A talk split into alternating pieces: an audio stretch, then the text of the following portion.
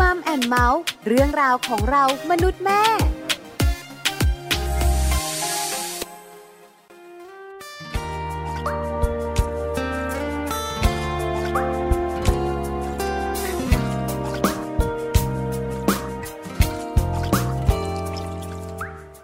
เพียงวันละเล็กละน้อย ให้มันเป็นไปอย่างนี้ทุกวัน ให้เหมือน ยดน้ำที่มันหยดลงที่เดิมเสมอ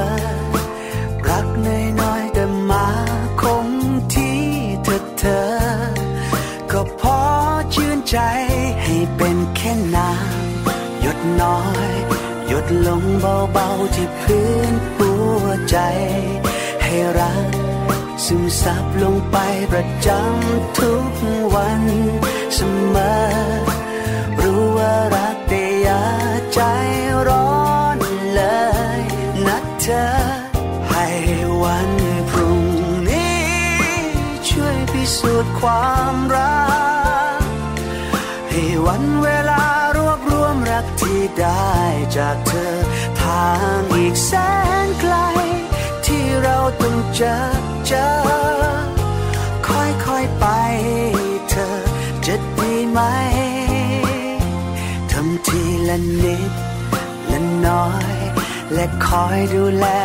รักงดงาม หยดน้ำไม่นานจะเป็นดังทานน้ำเย็นสดใส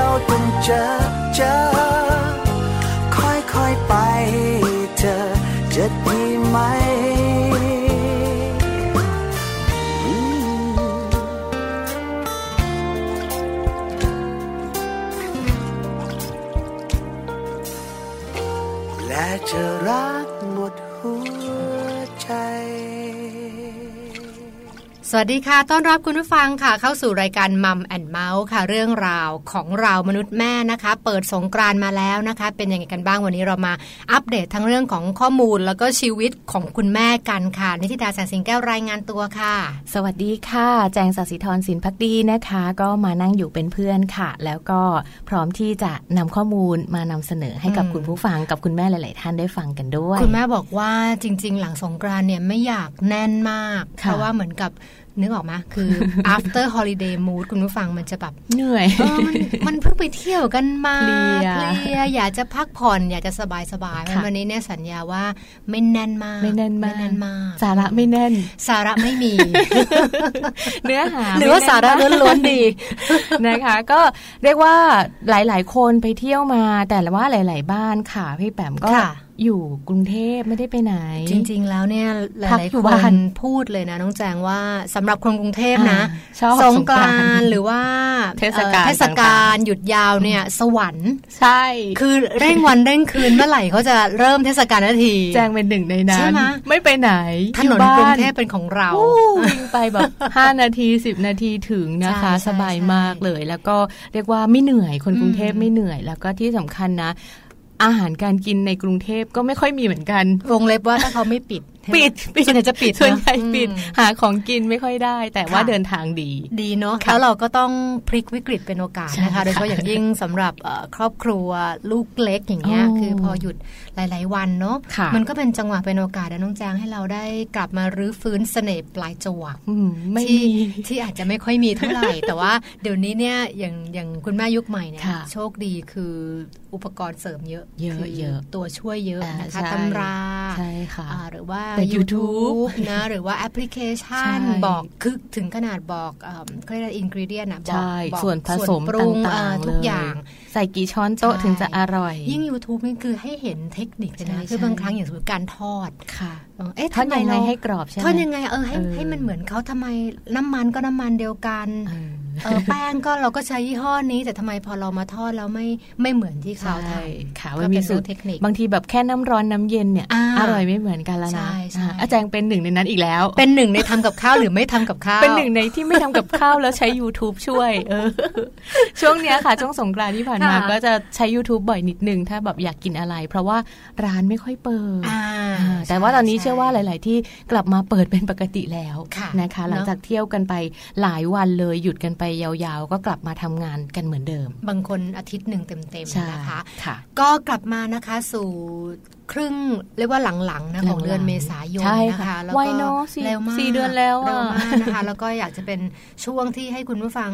มีความสุขอะเนาะค่ะแล้วก็ถึงสงกรานต์ผ่านไปละ ถ้าเกิดเป็นธรรมเนียมไทยเราก็บอกว่ากำลังจะเริ่มต้นสิ่งใหม่ค่ะๆสิ่งดีอืๆมแล้วก็บปีอกใหม่ว่าไทยใช่ปะคะใช่เพิ่งรอยผ่านยิ้มไปรอยยิ้มหรือเสียงหัวเราะเนี่ยควรจะเป็นสิ่งแรกเลยที่ทำเมื่อตื่นเช้าค่ะเนาะคือเหมือนกับว่าอย่างน้อย ไม่รู้จะยิ้มกับใครก็ยิ้มกับตัวเองหรืออ่าหมูหมากาไก่ที่บ้านก็ได้คือคือลูกไม่อยู่สามีไม่อยู่ก็ยิ้มกัยิ้บมให้กับตัวเองในกระจกเออนี้ใช่ใช่นะคะ ก็จะคืออันนี้ก็เป็นข้อมูลเลยนะน้องแจงคุณผู้ฟังเรื่องของการยิ้มเนี่ยค่ะคือมันมีการทดลองมีข้อมูลผลวิจัยเยอะมากเลยว่าคือขนาดเราเครียดๆหรือเรากำลังเกรงอะค่ะอแบบร่างกายมันไม่ค่อยไม่ค่อยผ่อนคลายเนาะอืมแค่ยิ้มเนี่ยอืมมันก็เป็นการเอ่อขยับ กล้ามเนื้อใบหน้าค่ะเราเนอะจะรู้สึกดีขึ้นได้โดยบัดดลยิ้มเดี๋ยวนี้เห็นไหมคะ อันนั้นไม่ใช่แล้วแหมหน้ากำลัมีงกล้องยิ้มคุณผู้ฟัง เออก็บอกนะคะให้ยิ้ม ใช่คราวนี้เนี่ย พอเรื่องของการยิ้มหรือการหัวเราะเนี่ยโยงเข้ามาสู่คนท้องอืมมีผลไหมมีผลสิคะแจังว่ามีนะ แล้วก็ที่สำคัญเนี่ยข้อมูลวิจัยหลาย ๆ ที่เขาก็มีการวิจัยกันออกมาเหมือนกันแหละว่า การยิ้มเนี่ยไม่จำเป็นแต่เฉพาะคนท้องเอาแค่แบบ คนทั่วไปเราเป็นคนปกติตื่นเช้ามา ถ้าอารมณ์ดีตอนเช้าเนี่ยเหมือนทุกวันทั้งวันเนี่ยมันก็จะดีไปหมดทุกอืมอย่างมันก็จะราบรื่นไปหมดอืมคนท้องก็เหมือนกัน ถ้าคนท้องอารมณ์ดี มันก็จะส่งผลไปถึงลูกที่อยู่ในท้องเขาก็จะอารมณ์ดีตามเราไปด้วยอ่าอ่าซึ่งตรงนี้ส่งเนี่ยผลถึงกันเราเคยคุยกันก่อนหน้านี้เมื่อสัปดาห์ที่แล้วค่ะใช่ไหมน้องแจงเอ่อคุณผู้ฟังน่าจะจะพอจำได้ถ้าเกิดว่าได้ฟังเนอะว่า เรื่องของอารมณ์อืมที่แม่เนี่ยส่งต่อลูกใช่เนี่ยค่ะมันเริ่มตั้งแต่ในท้องในท้องเลยคือในแง่ของเอ่อเขาเรียกการการจับเรดาร์เอ่ออารมณ์ค่ะจะจะเป็นคนอารมณ์ดีอืมเป็นคนอารมณ์ร้อน ขี้หงุดหงิด ขี้โมโหใช่ขี้วีน ขี้เหวี่ยงเนี่ยได้มาจากแม่หน่อยนึงนะนั่นแหละนั่นแหละ เพราะฉะนั้นเนี่ยเรื่องของของอารมณ์นะคะค่ะเป็นเรื่องที่ย้ำกันเสมอว่าพยายามเนาะในการควบคุมคือบางคนเนี่ยเป็นคนที่พื้นคือพื้นนิสัยแต่ละคนไม่เหมือนไม่กัเหมือนกันค่ะคุณแม่ใช่บางคนเนี่ยเป็นคนใจเย็นมากอืมอันนี้ก็อาจจะจะไม่ต้องปรับมากใช่เนาะแต่ค่ะคุณแม่บางคนเนี่ยคือเร็วอะค่ะอเร็วแล้วก็อาจจะใจร้อนอืมขี้หงุดหงิดเอ่อขี้โมโหยิ่งแบบผู้หญิงยุคใหม่บางทีเราทำอะไรด้วยตัวเองใช่ค่ะนี่พอพอมันท้องขึ้นมา ไอ้นู่นก็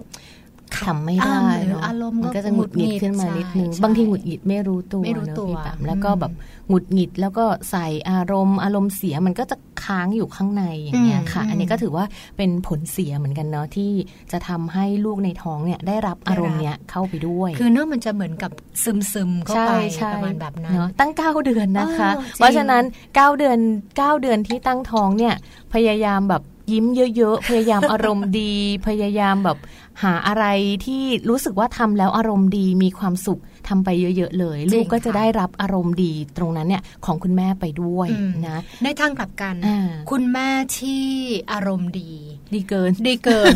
หัวเราะกันอืมเรียกว่าตลอดเวลาอะไรอย่างเงี้ยนะเออคือถ้าเกิดเราเราไม่ท้องคือ คุณน้องจางเคยไหมคือหัวเราะแบบระเบิดอะระเบิดก็เสียงมีหัวเราะนะช่วงแบบถ้าเราเจออะไรแบบขำขำมากอะแบบแล้วก็น้ำตาหัวไหลเราะอะพี่หัวเราะแบบไม่หยุดเออหัวเราะจนเกรงท้องอ่าอ่าคราวนี้เนี่ยแหมมันก็เหมือนกับเป็นเรื่องเล็ก ๆ นะ แต่ก็มีคำถามจากคุณแม่ค่ะบอกว่า เอ๊ะแล้วกรณีที่เราเป็นคนที่หัวเราะดังอ๋อแล้วก็หัวเราะแบบ non เต็ม stop ที่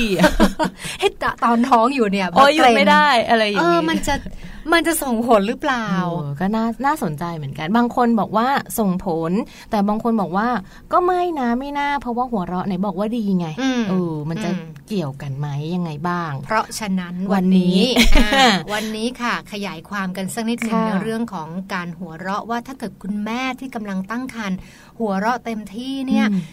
แต่งานวิจัยบอกว่าส่งผลดีนะอ่าอ่าแต่บางคนบางคนรู้สึกแบบเฮ้ยมันจะแต่มันมันเกรงท้องอะใช่เหมือนมันจะเสียดเสียดๆไหมคะเออจุกท้องใช่อะไรแบบมันี้นจะเกรงมากเกินไปเสียท้องนะนะคะคะ เพราะฉะนั้นวันนี้ค่ะมัมแอนเมาส์ของเรามีเรื่องราวตรงนี้ มาเล่าให้ได้ติดตามกันด้วยนะคะ เรียกว่าคนท้องหัวเราะแรงเนี่ย ถ้าหากว่าเราเกรงหน้าท้องนานๆ มันจะส่งผลต่อลูกน้อยที่อยู่ในท้องของเรา หรือไม่อย่างไรนะคะ ต้องมาติดตามฟังกันใช่แล้วค่ะนะคะแล้วก็ในช่วงของ Mouse Story นะคะก็เป็นปัญหาของคุณแม่ลูกเล็กอะเรื่องของพอเริ่มทานคือแน่นอนช่วงของช่วงแรกๆใช่ไหมหกเดือนแรกนมยังแม่เป็นนมแม่แต่อยู่พอเริ่มโตเนี่ยจะเริ่มมีอาหารละใช่แล้วก็เราก็จะดีใจเลยพอลูกเริ่มกินได้ กินนู่นกินนี่อ่าได้ตัวก็จะใช่ไหมแน่นขึ้นดูเฮลตี้แต่ปรากฏว่าพอกินไปสักพัก เป็นไรไม่รู้อม ก็เป็นจะเยอะนะเด็กใช่ไหมแรงก็เห็นคืออมเกือบทุกคนนะคะข้าวคือ ข้าวข้าวหวานอ่ามั้งแล้วก็ยิ่งถ้าเกิดว่าทันตแพทย์เนี่ยจะบอกเลยนะว่าอืมไม่ดีไม่นะอยากให้อมข้าวเลยค่ะนะคะฟันผุมีโอกาสที่จะฟันผุได้อ่าสูงนะคะ เพราะฉะนั้นในช่วงของ Mouse Story ช่วงหลังนะคุณผู้ฟัง เดี๋ยวเรามาคุยกันด้วยนะคะว่าเราจะมีวิธีการในการแก้ไขจัดการนะคะภาวะที่ลูกอมข้าวในปากได้อย่างไรเชื่อว่าหค่ะลาย ๆ บ้านเป็นแน่เลยนะใช่คะค่ะแต่ว่าช่วงนี้ค่ะ ช่วงต้นของรายการนะคะ มีเรื่องราวของ Happy Tip ค่ะ เกี่ยวกับเรื่องของการเตรียมหมวก เตรียมถุงมือให้ลูกูกน้อยมาฝากให้ได้ติดตามกันด้วย เดี๋ยวเราไปฟัง Happy Tip กันก่อนค่ะแฮปปี้ทิปเคล็ดลับก้าวสู่พ่อแม่มืออาชีพเป็นได้ ง่ายนิดเดียว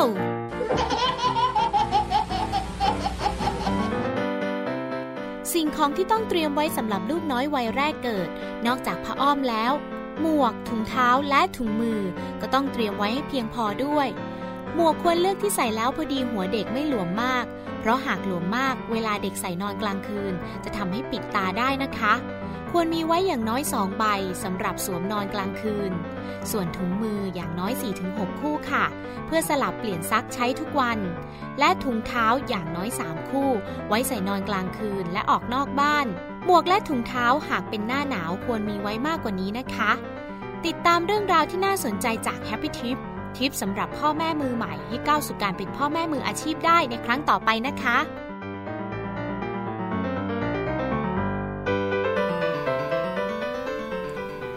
อะได้ฟังเรื่องราวนะคะ ดีๆ เกี่ยวกับเรื่องของการเตรียมหมวก แล้วก็ถุงมือให้ลูกน้อยเลยนะค่ะคือมันก็มีหลายสูตรเนาะใช่ไอ้เรื่องใช่คือเราก็บอกว่าเออมันต้องให้ความอบอุ่นอืมนะกับกับลูกยิ่งใช่ยิ่งเป็นทารกมืนะอคะนี่สำคัญสำคัญค่ะหมวก ใช่ให้ให้อุ่นเข้าไว้ใช่ค่ะแต่ว่าในหลาย ๆ หลาย ๆ แนวทางก็บางทีเรื่องของถุงมือก็ก็มันก็หลายแนวทางนะบางคนก็บอกว่าอย่าใส่เลยอ่าเพราะว่าใส่แล้วทำให้ไอ้การขยับการพัฒนาการในเรื่องของของกล้ามเนื้อของมือใช่ไหมของคะนิ้วเนี่ยขยับไม่ค่อยไม่ค่อยไม่ค่อยได้ได้ เพราะว่ามันมีไอ้ตัวถุงมือออืมแต่ว่าส่วนที่ ที่ใส่ก็คือว่าดีแล้วใส่อะ มันจะได้ไม่ไป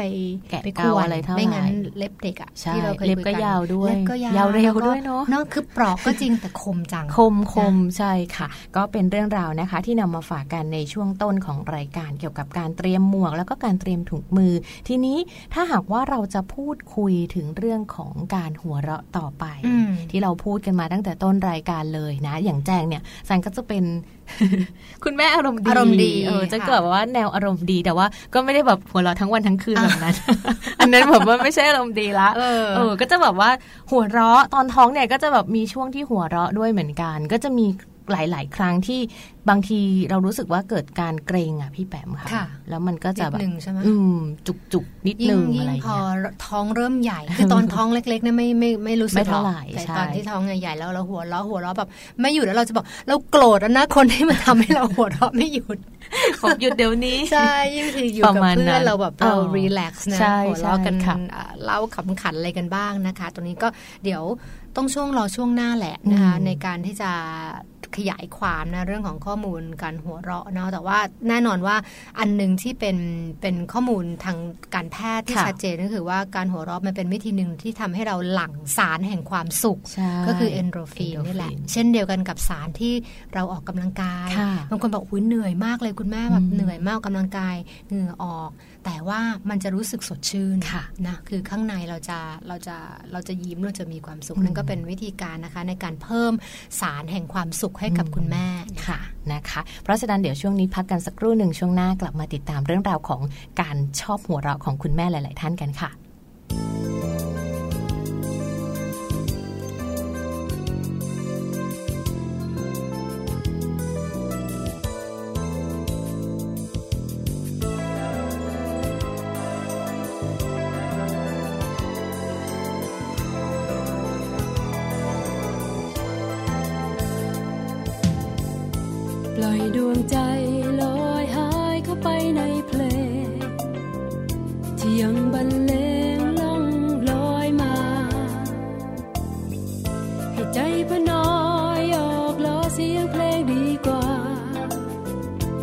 ไม่ไปไม่หา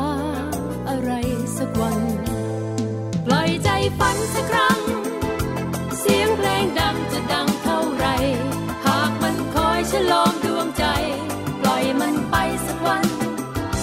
สู่สวรรค์น้อยๆปล่อยให้ลอยไปสู่วิมานทิ้งอารมณ์ในใจเมื่อวาน ไม่ต้องคิดถึงใคร เหนื่อยเกินไป มันเป็นอยู่ ไม่อยากรับรู้เรื่องราวใด ใครที่ทำให้ใจนี่เคยร้องไห้ ก็ไม่จำไว้ให้ทรมานปล่อยใจฝันสักครั้ง เสียงเพลงดังจะดังเท่าไร หากมันคอยฉลองดวงใจ ปล่อยมันไปสักวัน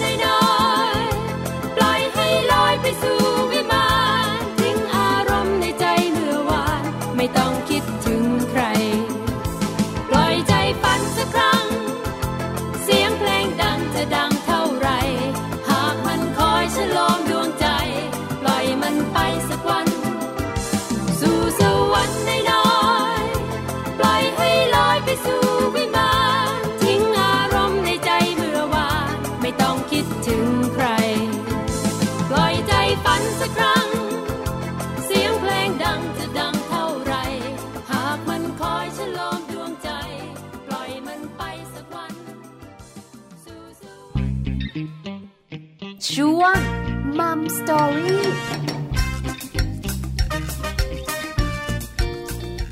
กลับเข้าสู่ช่วงที่ 2 นะคะ ตอนนี้คุณผู้ฟังกำลังอยู่กับแม่แจงนะคะ ช่วงของ Mom and Mouth นะคะค่ะ8โมงถึง9โมงทุก ๆ วันนะคะ ไม่ว่าคุณผู้ฟังจะทำอะไรอยู่นะคะ ในชีวิตของมนุษย์แม่นะในช่วงของ8โมงทำกับข้าวเตรียมอาหารขับรถอืมทำความสะอาดบ้านค่ะหรือว่าขายของออนไลน์นะคือเดี๋ยวนี้คุณแม่คุณแม่กิจกรรมเยอะมากคุณนะคะแม่สายโซเชียลก็มาใช่ค่ะก็ฟังผ่านแอปพลิเคชันนะคะไทย PBS นะคะค่ะก็อยู่ด้วยกันทุกๆ วันจันทร์ถึงศุกร์หมุนเวียนสลับเปลี่ยนกันค่ะค่ะช่วงที่แล้วเราคุยทิ้งท้ายว่าวันนี้เนี่ยสัญญากับคุณผู้ฟังว่าหลังสงกรานต์จะไม่เครียดมาก จะหัวเราะจะหัวเราะทั้งชั่วโมงเลเรายจะต้องคุยเรื่องการหัวเราะกันเลยแหละ ใช่อืมนะคะ เสียงหัวเราะเนี่ยจริง ๆ ช่วยทำให้เรามีความสุข ให้ตัวเราเองมีความสุขคนที่ตั้งท้องก็จะทำให้ลูกมีความสุข คนที่อยู่ข้างๆ กับคนที่หัวเราะก็มีความสุขไปด้วยอ่าเพราะฉะนั้นใช่เสียงใช่หัวเราะเนี่ยสร้างความสุขให้กับทุกๆ คนเลยจริง ๆ แล้วก็ที่สำคัญเนี่ยหัวเราะจะทำให้เรามีความสุข จะทำให้เราทำอะไรก็ ดูราบรื่นสดชื่นไปหมดเลย แล้วก็แน่นอนว่าถ้าในเชิงของความสัมพันธ์ในสังคมเนาะค่ะเราเทียบตัวเราก็ได้ก็ได้อืมง่าย ๆ ตัวตัวเราเองตัวน้องค่ะแจงตัวคุณผู้ฟังเนี่ย เราก็อยากจะอยู่กับคนที่เราอยู่ใกล้แล้วเรามีความสุขอะใช่คือลองคิดถึงว่าอยู่กับคนนี้แล้วหุ่นหน้าบึ้งพี่มีความสุขไหมคะ อยู่ใกล้หนูเออพี่มีมากเลยค่ะเหมือนโดนบังคับลองเปรียบเทียบนะคุณผู้ฟังคือ เราจะมีบรรยากาศอะสมมติเราอยู่กับคนเนี้ยแล้วค่ะรู้สึกว่าอืม คือแค่อยู่ใกล้ก็ร้อนแล้วอืมนะในขณะที่กับอีกคนนึงเนี่ยเป็นคนที่อารมณ์ดีมีความค่ะสุขนะคะ เราก็จะรู้สึกว่าเราอยากเราอยากอยู่เราก็ใกล้มีความเราอยากสุขไปใช้ด้วยเวเนอะลาด้วยอืมค่ะสำหรับคุณแม่ท้องนะคะ วันนี้เรามีเรื่องราวของเออการหัวเราะ ถ้าบอกว่าหัวเราะแบบหัวเราะแรงมากอ่าหัวเราะแบบหยุดไม่ได้หยุดไม่ได้ยากต่อเนื่องอืมันมีนะ คือมันมันอาจจะเป็นหัวเราะได้สองแบบไหมน้องค่ะแจงคุณผู้ฟังคืออันแรกคือเหมือนหัวเราะด้วยเรื่องอะอ่าด้วยเรื่องด้วยมุกอ่าด้วยสถานการณ์บางอย่างแล้วค่ะเราไม่หยุดแล้วมันก็ไปขำใช่ยาวใช่ขำยาว อีกอันหนึงคือหัวเราะเพราะโดนจีอะอ๋ออ๋ออัอันนั้นก็จะหัวเราะแบบเกรงเนื้อออกไหมอ๋อคือมีคนอ๋ออันนั้นจะยิงเกรงบ้าจี้อะค่ะ ลองไหมไม่ไม่หนูไม่บ้าจีมันก็จะหัวเราะแบบคือมันจะหยุดไม่ได้เหมือนกันอืมแล้วก็ทั้งสองอันนี้จะก่อให้เกิดภาวะการเกรงท้องค่ะ ก็มีคำถามถามเข้ามานะคะ ว่าคนท้องหัวเราะแรงลูกในท้องจะเป็นอะไรไหม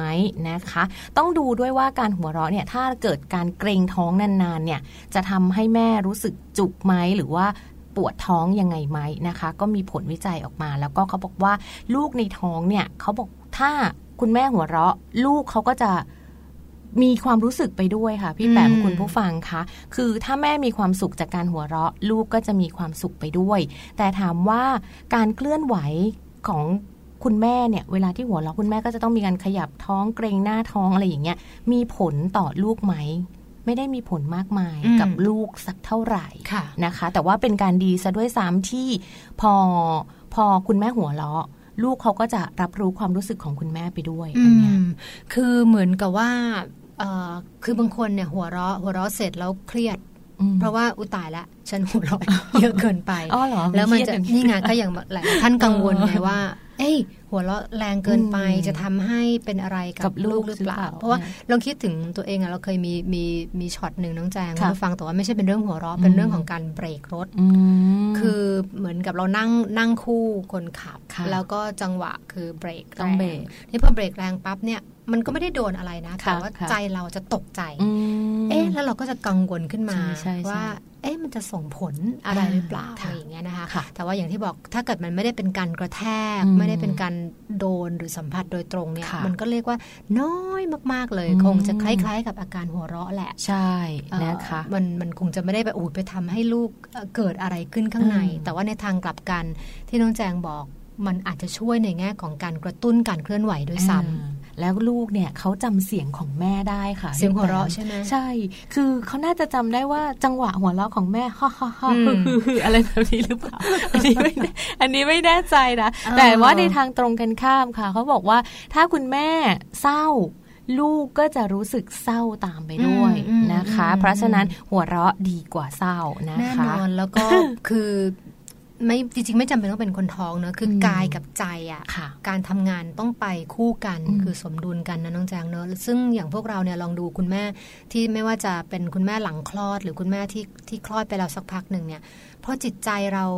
คือเหมือนกับร่างกายเราแข็งแรงดีนะค่ะแต่พอจิตใจเราเราหดหู่ห่อเหี่ยว เออมันมันเหมือนกับมันไม่ใช่มันอาจจะไม่ใช่เป็นโรคซึมเศร้าหรือค่ะภาวะเอ่อเศร้าหลังคลอดมันนะอาจจะมีเรื่องเครียดอะไรสักอย่างเรื่องเครียดหรือเนอะเรื่องกังวลใจนะค่ะ กลายเป็นมันจะออกอาการทางกายอื่น ๆ คือมันจะเหมือนกับมันจะสัมพันธ์ซึ่งกันและกันนะคะดังนั้นเนี่ยในในในเชิงของข้อแนะนำก็จะบอกเลยว่าอยากให้ดูแลเรื่องของสุขภาพใจ สุขภาพจิตนะคะโดยเฉพาะอย่างยิ่งกลุ่มของคุณแม่ท้องให้ให้ดีๆค่ะ เขาบอกว่าสุขภาพจิตดีสุขภาพกายก็จะตามมา เพราะฉะนั้นคุณแม่ไม่ต้องเป็นกังวล ในเรื่องของการหัวเราะแล้วจะทำให้เกิดผลกระทบกับลูกในท้องนะคะ เพียงแต่ว่า เรื่องของการจีอย่างเงี้ยก็ไม่ควรจะไม่ควรจะไปทำคุณแม่ท้องไหมไม่ควรไหมประมาณนั้น แล้วก็จะมีอีกเรื่องหนึ่งค่ะพี่แปมค่ะที่มีหลาย ๆ ท่านอาจจะกังวลว่า หัวเราะแรงเสียงคลอดก่อนกำหนดหรือเปล่าอาจจะเป็นข้อสงสัยอยู่หรือเปล่านะคะคำตอบคือคำตอบคือการหัวเราะแรง ๆ เนี่ย เวลาที่เราเกรงนาน ๆ เนี่ย ก็จะส่งผลในเรื่องราวของการอาจจะแค่จุกเสียดในท้องนะคะ แต่ว่า การหัวเราะแรงนั้นช่วยลดความเสี่ยงในการคลอดลูกก่อนกำหนดด้วยนะคะ ถือว่าเป็นเรื่องตรงกันข้ามกับที่เรากังวลที่คุณแม่หลาย ๆ ท่านกังวล เพราะว่าคุณแม่บางท่านเนี่ยจะกังวลว่าพอหัวเราะบ่อยหัวเราะแรงเดี๋ยวอุ้ยจะคลอดก่อนกำหนดไหม ซึ่งจริง ๆ ทางการแพทย์บอกมาแล้วนะคะว่าไม่ค่ะ จะยิ่งช่วยทำให้ลดความเสี่ยงในการคลอดก่อนกำหนดด้วย เพราะฉะนั้นหัวเราะดีมาก ๆ นะคะ การหัวเราะนี่ทำให้เรามีความสุขทำให้เราจิตใจเบิกบาน แล้วก็ทำให้ร่างกายของเราได้ขยับขยื่นเคลื่อนไหว เสียงหัวเราะของเราเนี่ยทำให้ลูกจำเสียงเราได้แม่นยำมากขึ้น แล้วก็ลูกก็มีการเคลื่อนไหวด้วยเช่นเดียวกันค่ะค่ะ เรื่องของการหัวเราะเนี่ยสำคัญขนาดไหนเนี่ยในทางการแพทย์นะคะอย่างสสสให้ข้อมูลไว้อย่างต่อเนื่องเลยนะว่า มันมีสิ่งที่เรียกว่าหัวเราะบำบัด เคยได้ยินไหมเป็น laugh therapy ก็คือว่าในแง่ของการที่จะช่วยทำให้ให้เราสุขกายสบายใจประมาณแบบนั้นนะคะซึ่งทางประเทศไทยเนี่ยสูตรได้คำปรึกษาและพัฒนาศักยภาพมนุษย์ของ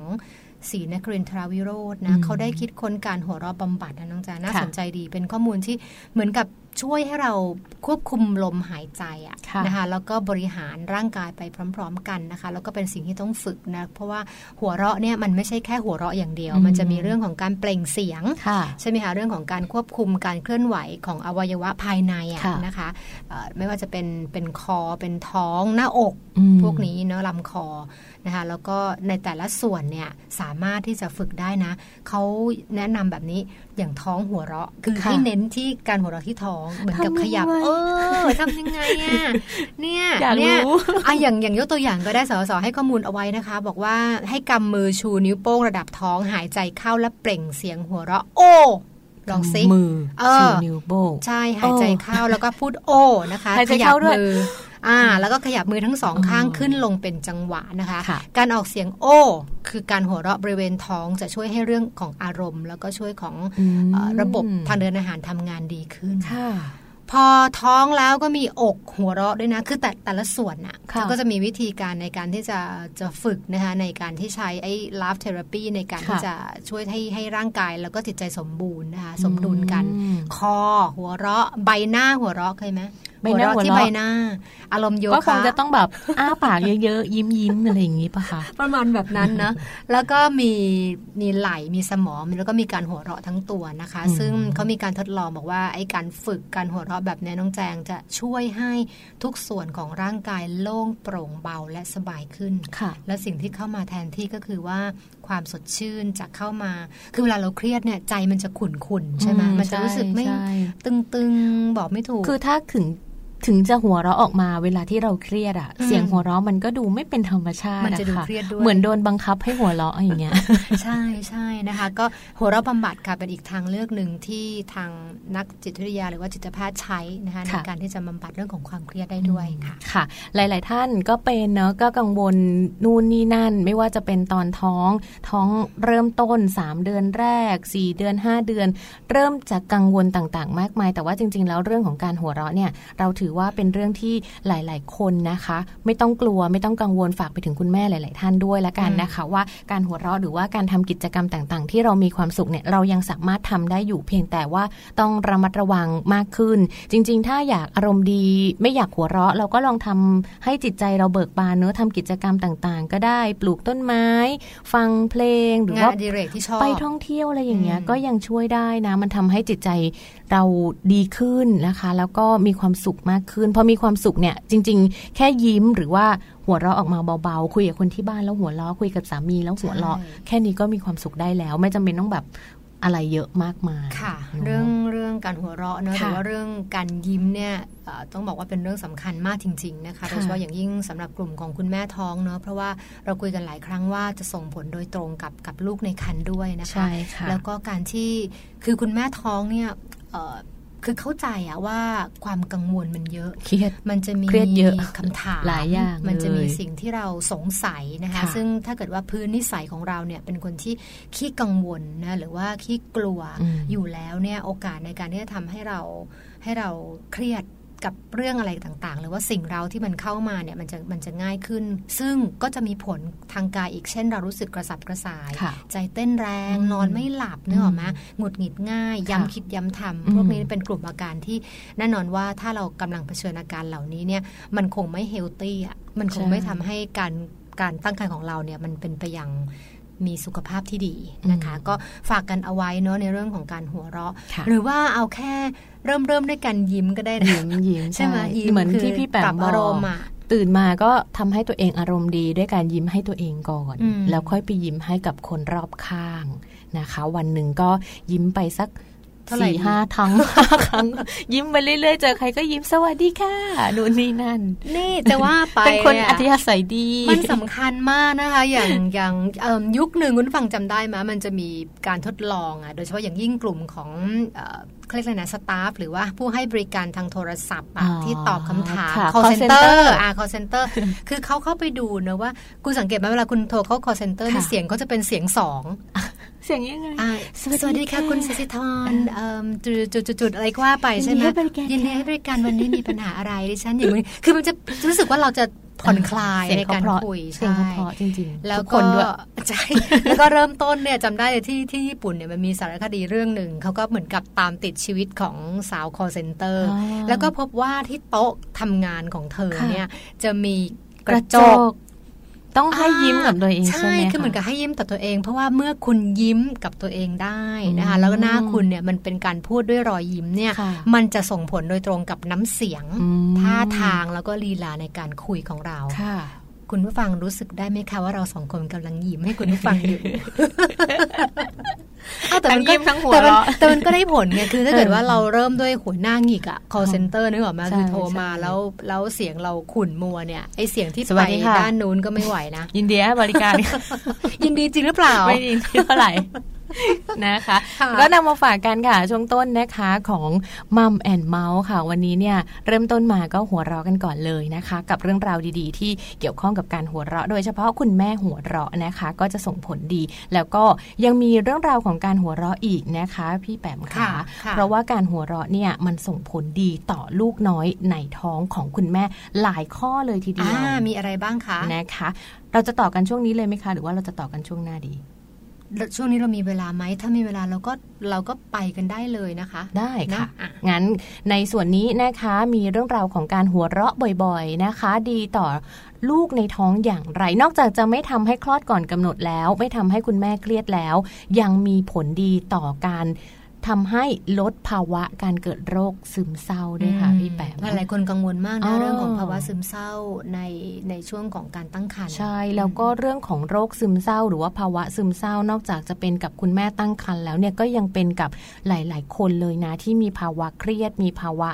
เหนื่อยล้าในบางเรื่องนะคะสำหรับคนท้องเนี่ยเขาบอกว่าการหัวเราะบ่อยๆนะคะ ก็จะทำให้เกิดฮอร์โมนชนิดหนึ่งขึ้นมาเหมือนที่พี่แปมบอกเลยนะคะ แล้วก็จะมีการหลั่งสารเอนโดฟินออกมานะคะทำให้คุณแม่นั้นอารมณ์ดี ภาวะซึมเศร้าเนี่ยจะเกิดกับคุณแม่บางท่านที่มีความเครียด หดหู่เศร้าหมอง กังวลนะคะ เมื่อคุณแม่ตั้งครรภ์หรือว่า เกิดภาวะเนี้ยแล้วแบบต้องกินยานะคะ พี่แปมค่ะคุณหมอบอกว่ามันอันตรายนะคะอืมแล้วก็การจะกินยา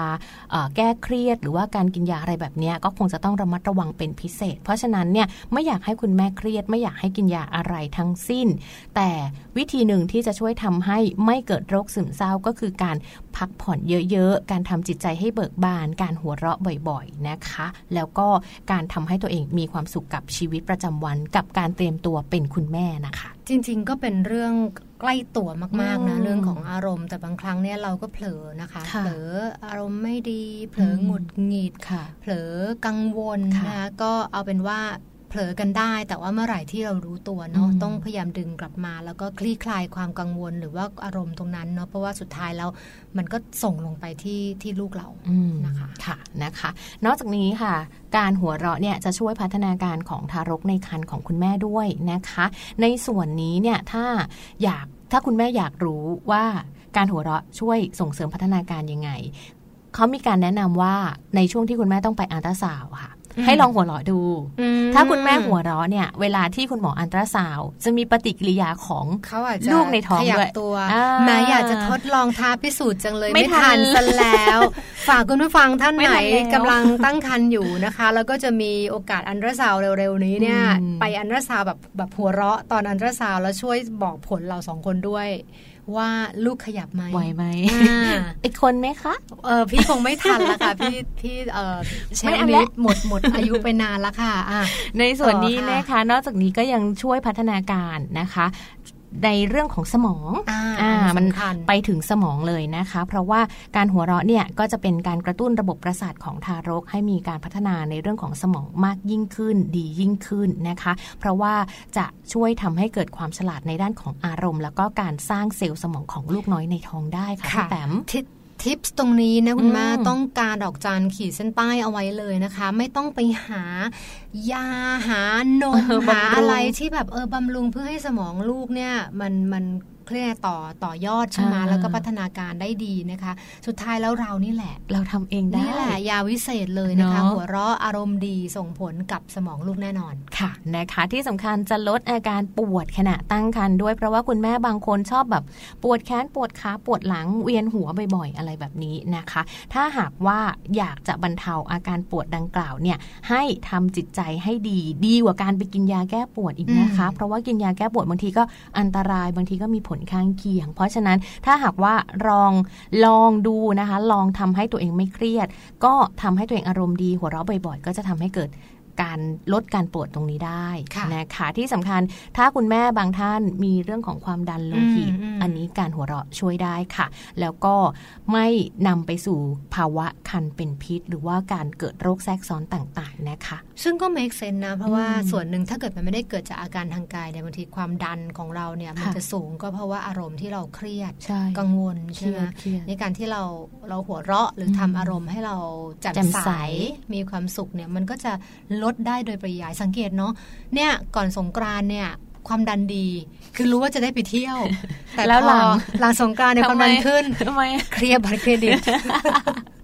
คืออ้าวต้องกลับรูมาดทำไปงานเยแล้อะวเหรออะไรอย่างเงี้ยนะคะค่ะประมาณแบบนั้นนะคิดว่าวันนี้น่าจะกระจ่างสำหรับ คำถามเรื่องของการหัวเราะนะคะค่ะโดยเฉพาะอย่างยิ่งกับกลุ่มของคุณแม่ท้องอืมแล้วก็คลายความสงสัยให้กับเราหลาย ๆ คนนะคะใช่ว่าเอ๊ะค่ะตกลงว่าจะมีผลหรือไม่มีผลอย่างไรกับลูกในครรภ์ค่ะค่ะนะคะ วันนี้ก็นำมาฝากกันนะคะในช่วงของการหัวเราะนะคะ แล้วก็ที่สำคัญเนี่ยในเรื่องราวของการหัวเราะนะคะ ยังแฝงไปด้วยข้อมูลดีๆ อีกหลาย ๆ เรื่องเลยคุณแม่สามารถที่จะไปสืบค้นไปค้นหาข้อมูลหรือว่าลองไปดูข้อมูลอื่น ๆ ได้นอกเหนือจากที่ทั้งแจงและก็พี่แปมนะคะนำมาฝากกันในวันนี้นะคะ ช่วงนี้เดี๋ยวเราต้องไปพักสักครู่พักันเนอะก่อนเนาะค่ะแล้วเดี๋ยวช่วงหน้ากลับมาติดตามกันต่อค่ะ วันเวลาที่ล่วงเลยมันซื้ออะไรมากมาย และรวมไปจนถึงหัวใจ ใครบางคนที่ชีวิต ฉันได้เจอ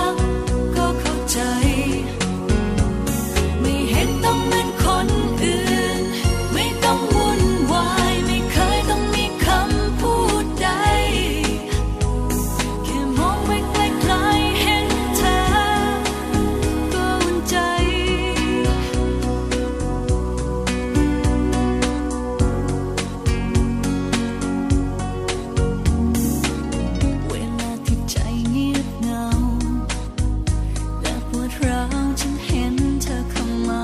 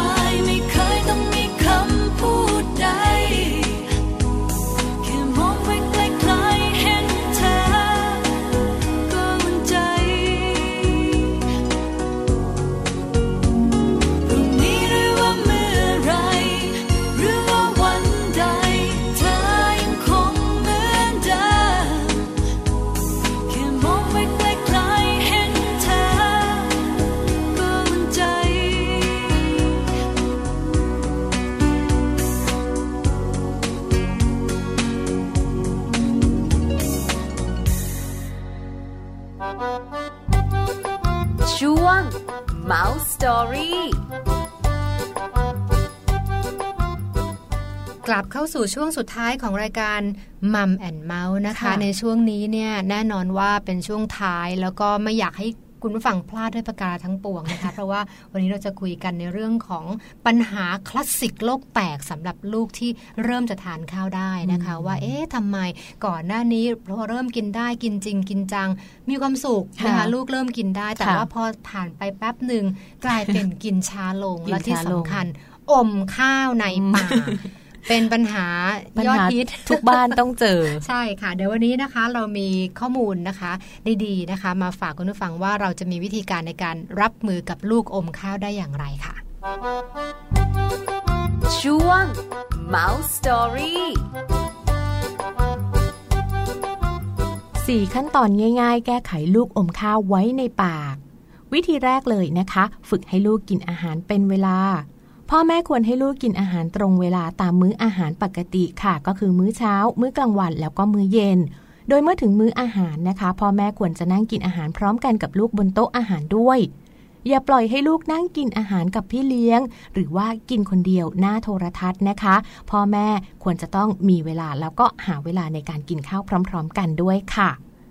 ส่วนข้อที่2นะคะกะปริมาณให้อาหารให้พอดีกับลูกน้อยที่จะกินนะคะ ตักข้าวให้ลูกหรือว่าส่วนผสมของอาหารนั้นควรตัดให้เป็นชิ้นพอดีคำด้วยค่ะ เพื่ออำนวยความสะดวกในเรื่องราวของการเคี้ยวนะคะ เพราะว่าเขาจะได้เคี้ยวได้ง่าย ปริมาณของอาหารค่ะ ก็ควรให้ในปริมาณที่น้อยๆก่อนนะคะ เมื่อลูกกินหมดค่อยเติมเพิ่มทีละนิด โดยเมื่อลูกกินข้าวหมดแล้วนะคะ ก็อย่าลืมชมเชยลูกด้วยนะคะ ว่าโอ้โห เก่งจังเลยนะคะ กินข้าวหมดเลยนะคะ แบบนี้ก็เป็นการช่วยเสริมให้ลูกด้วยนะคะ ในส่วนของข้อที่ 3 ค่ะ ให้ลูกสนุกกับการกิน เด็กในวัยนี้อยากจะตักอาหารด้วยตัวเองพ่อแม่ควรจะปล่อยให้ลูกได้ทำเอง แม้ว่าจะหกเลอะเทอะไปบ้าง แต่ลูกก็จะมีความสุขค่ะ หากว่าเขาได้ตักอาหารเองนะคะ หรือถ้าลูกยังตักอาหารไม่ได้ พ่อแม่ก็ควรจะช่วยเสริมบ้างในบางครั้ง เช่นตักอาหารใส่ช้อนให้ลูก แต่ให้ลูกถือช้อนแล้วก็ให้ลูกยกเข้าปากเองค่ะแต่ทั้งนี้ทั้งนั้นนะคะ หากลูกพยายามจะตักอาหารใส่ช้อนเอง พ่อแม่ก็ควรจะปล่อยให้ลูกได้หัดทำเองบ้างค่ะ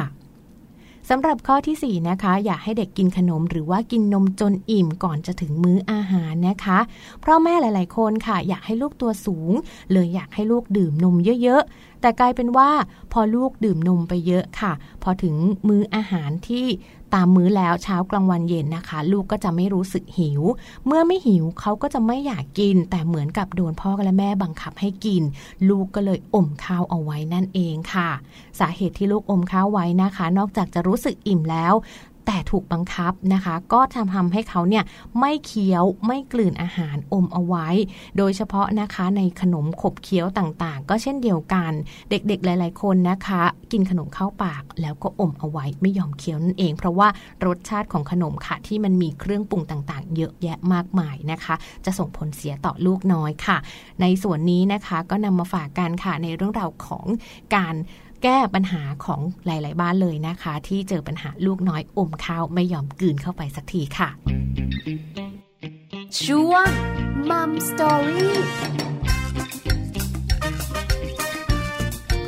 ได้ทราบกันแล้วค่ะว่าเทคนิคในการจัดการ และและดูแลลูกน้อยอมข้าวจะต้องทำยังไงบ้างใช่จริงๆมีค่ะสาเหตุเยอะเนาะกับเยอะการอมเยอะข้าวต้องหาให้เจอก่อน ใช่ค่ะ คุณแม่คุณพ่อหลาย ๆ บ้านเลยนะคะ อาจจะไม่ค่อยมีเวลาค่ะพี่แปมค่ะถึงเวลากินข้าวก็ตักตักตักให้อ่าสมมติใส่ชามไว้ให้ แล้วก็อะไปนั่งหน้าทีวีอืมลูกกินไปก่อนนะครับ แม่ยังไม่ว่างพ่อยังไม่ว่างแบบเนี้ยก็ถือว่าเป็น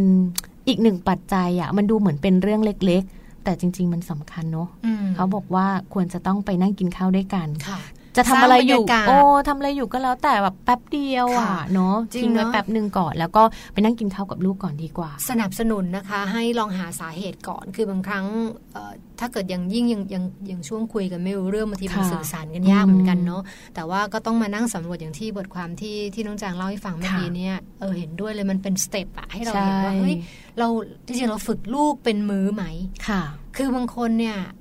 กินกันทั้งวันคือนึกออกไหมหิวก็กินเออเนี่หิยวก็กินกินกันทั้งวันเฮ้ยพอพอถึงมื้อที่เป็นมื้อจริง ๆ เช่นเป็นมื้อเอ่อกลางวันมื้อเย็นที่เราอยากค่ะให้เขากินเป็นเป็นเรื่องเป็นราวค่ะกลายเป็นเด็กไม่กินละมพอเขาอิ่มก็คือกลายเป็นว่าเหมือนกับวิธีที่เขาสะท้อนออกมาก็คือการอมอืไงมก็คือไม่ไม่อยากกลืกินนอะไม่อยากกินมันค่ะไม่อยากกินมันมันมันเพราะมันอิ่มแล้วค่ะอก่อนหนั้นนะอาจจะอัดนมไปแล้อัวดแล้วหรือใช่ว่าใช่หรือว่าทานอะไรไปแล้ว ใช่ใช่พอเป็นเด็กเอ่อ โตขึ้นมาหน่อยเนี่ย ยิ่งอันนี้ยิ่งเห็นชัดสามขวบสี่ขวบห้าค่ะขวบเนี่ยคือ แต่เขาก็ไม่อมข้าวนะเป็นแต่ว่าอืมเขาจะไม่ไม่ไม่ได้กินเป็นมื้อๆแล้ว เพราะว่าเราบางทีเราให้กินขนมมหรือว่าให้กินอะไรอาหารระหว่างบ้มื้อเยอะใช่ไปหน่อย แล้วยังแบบอะก่อนก่อนมาเจอเรามาค่ะรับตอนเย็นลูกกับลูกบาลเนี่ยน้องแจใช่งใช่เขาจะมีทำไช่วงนนี้ไม่ได้กินวันก่อนี้นเออวันนี้ทำไมกินข้าวน้อยจังอืมคุยไปคุยมา อ๋อ เมื่อกี้คือ เบอร์เกอร์ที่โรงเรียนอ๋อหรือว่าป็นเบอร์เกอร์เลยนะเบอร์เกอร์แบบแบบอะไรเบอร์เกอร์หมูหรือว่าอะไรนะ ขนมปังไส้กรอกค่ะคือก็มันอิ่มก็จะเนาะอิ่มอยู่เหมือนกันใช่เนี่ยก็แต่จะถ้าทำให้กินข้าวเย็นได้นิดเดียวใช่ใช่เพราะฉะนั้นอาจจะต้องลองดูสาเหตุนะคะ ลองหาสาเหตุให้เจอแล้วก็ลองปรับเรื่องของพฤติกรรม แล้วก็ทำยังไงถ้าเกิดยังเป็นช่วงที่ยังพอฝึกได้เนอะให้เขาสนุกกับการกิน ใช่ แล้ววิธีหนึ่งที่จะสนุกก็คือกินกับพ่อแม่ ค่ะอืมอืมแล้วก็บางบ้านเนี่ยเขากลัวเลอะเทอะพี่แบบอ่าอ่าใช่ใช่ใช่อย่างเด็กใช่เล็กๆอะจะไม่ยอมให้กินเองเพิ่งจะใช่ไหมเริ่มแบบตักช้อนอย่างเงี้ยยังจับช้อนไม่ได้เลยคือมันจะเลอะเทอะอืมกับการที่ตักหกหล่นบ้างหกบ้างอะไรอย่างเงี้ยคุณพ่อค่ะคุณแม่หลาย ๆ ท่านก็เลยแบบไม่ค่อยปล่อยอ่าเออแต่บ้านแจงปล่อยนะปล่อยคืดีคือของแจงเนี่ยจะปล่อยแบบเละคืออยากไปเลยกินเละเทะเลอะเขาก็จะได้เรียนรู้ด้วยใช่คือนอกเหนือจากใช่เรื่องของการกินนะคะเอ่อการที่ปล่อยให้เด็กกินข้าวเองเนี่ยค่ะก็คือฝึกเรื่องเรื่องของการจัใช้บกล้ามการเนื้อกะเนอะใช่ไหมอือ่ามหลาย ๆ อย่าง เรียกค่ะว่าเรียกว่า all in one เลยแหละ ก็จะช่วยให้เขามีพฤติกรรมในการทานอาหารได้ได้เร็วขึ้นทานเองได้เก่งขึ้นในอนาคตใช่นค่ะแต่ถ้าโมวแต่กังวลไงมคือกินไปก็เลอะอยู่แล้วอย่างนี้ยังไงก็เลอะนึกออกไหมเลอะเลอะยังไงก็เลอะใช่นะก็คะก็เดี๋ยวมาเคลียร์กันทีเดียวดีกว่านะคะค่ะก็เป็นอีกหลาย ๆ วิธีเลยค่ะ ที่นำมาฝากกันวันนี้มีตั้ง 4 วิธีใช่นะใช่ในการที่จะแก้ปัญหาลูกที่ไม่ค่อยจะ กินข้าวกินช้ามัวแต่อม ไม่ยอมกลืนสักที รวมไปถึงขนมนมเนยต่างๆ ด้วยนะ บางทีแบบเกี่ยวข้องหมดพออมอมข้าวเสร็จแล้วรู้สึกว่าเออไม่เป็นไรก็อืมอมไปเรื่อยๆ ทีนี้อืมปัญหาต่อมามันก็จะเป็นปัญหาเรื่องของสุขภาพปากและฟัน อันนี้แหละที่ทันตแพทย์จะฟันผุห่วงมากเลยห่วงมาก ๆเลยใช่คือค่ะถ้าเกิดว่าห่างพวกขนมน้ำตาลอะไรอืมได้เนี่ยหมอฟันจะยิ้มเลย เจอกันทีทุกหกเดือนใช่ไหมใช่ก็จะยิ้มมีความสุขถ้าเกิดเมื่อไหร่ เรารู้ว่าไอ้ช่วงนี้หย่อนยานหรือช่วงนี้เริ่มตามใจกินค่ะขนมกินอะไรอย่างเงี้ย มันจะฟ้องค่ะคุณพ่อคุณแม่มันจะอย่างชัดเรื่องเลยนมก็สำคัญไหมคะพี่แปมสำคัญเพราะเนอะถ้าด้วยสมมติว่าเด็กกินนมจืดเนี่ยค่ะกับนมเอ่อนมนช็อกมมีโกแลตรสนมนมสตรอเบอรี่หวานพวกเนี้ยมันมีผลเหมือนกันเนอะเพราะว่าน้ำตาลใช่ไหมคะน้ำตาลสูงแล้วก็บางคนทานก่อนนอนอืมแล้วไม่แปรงฟันไงอ่าคือคือแปรงแปรงฟันเสร็จแล้วอะเสร็จแล้วจะแล้วก็นอนอะนมสักหน่อยหนึ่งอืมหรือบางบ้านเนี่ยอะยังติดขวดนมอยู่คืออาพอโตอ่าหน่อย แต่ก็ยังติดขวดนมค่ะก็กลายเป็นหลับคาขวดนมจุ๊บอ่าเอออันเนี้ยก็ฟันจะผุเป็นผลให้ให้ให้ฟันผุได้ ซึ่งพอฟันผุแล้วก็เหนื่อยอะ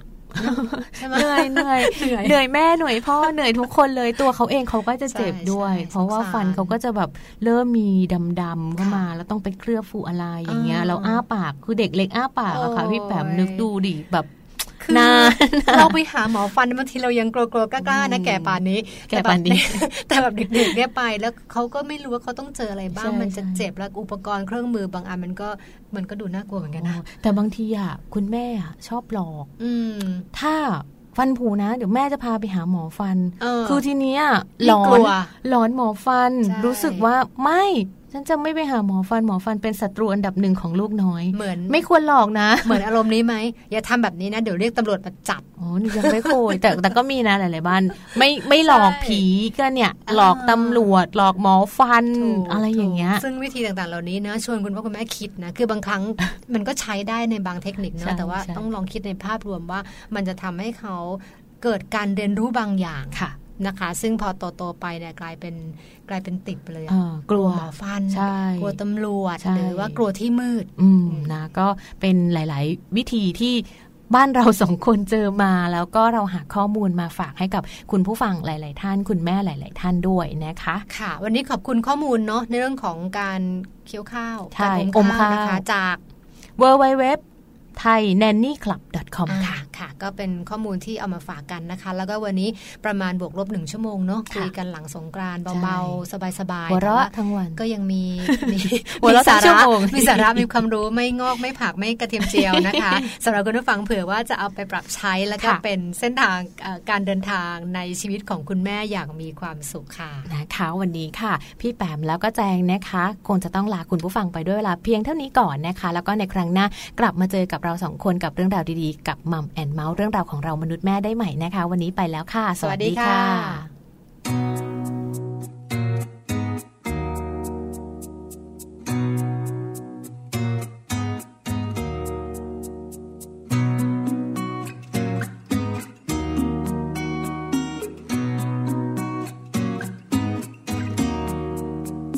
ฉันเพิ่งเข้าใจ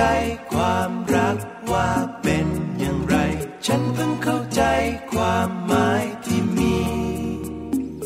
ฉันได้ลองเรียนรู้ว่า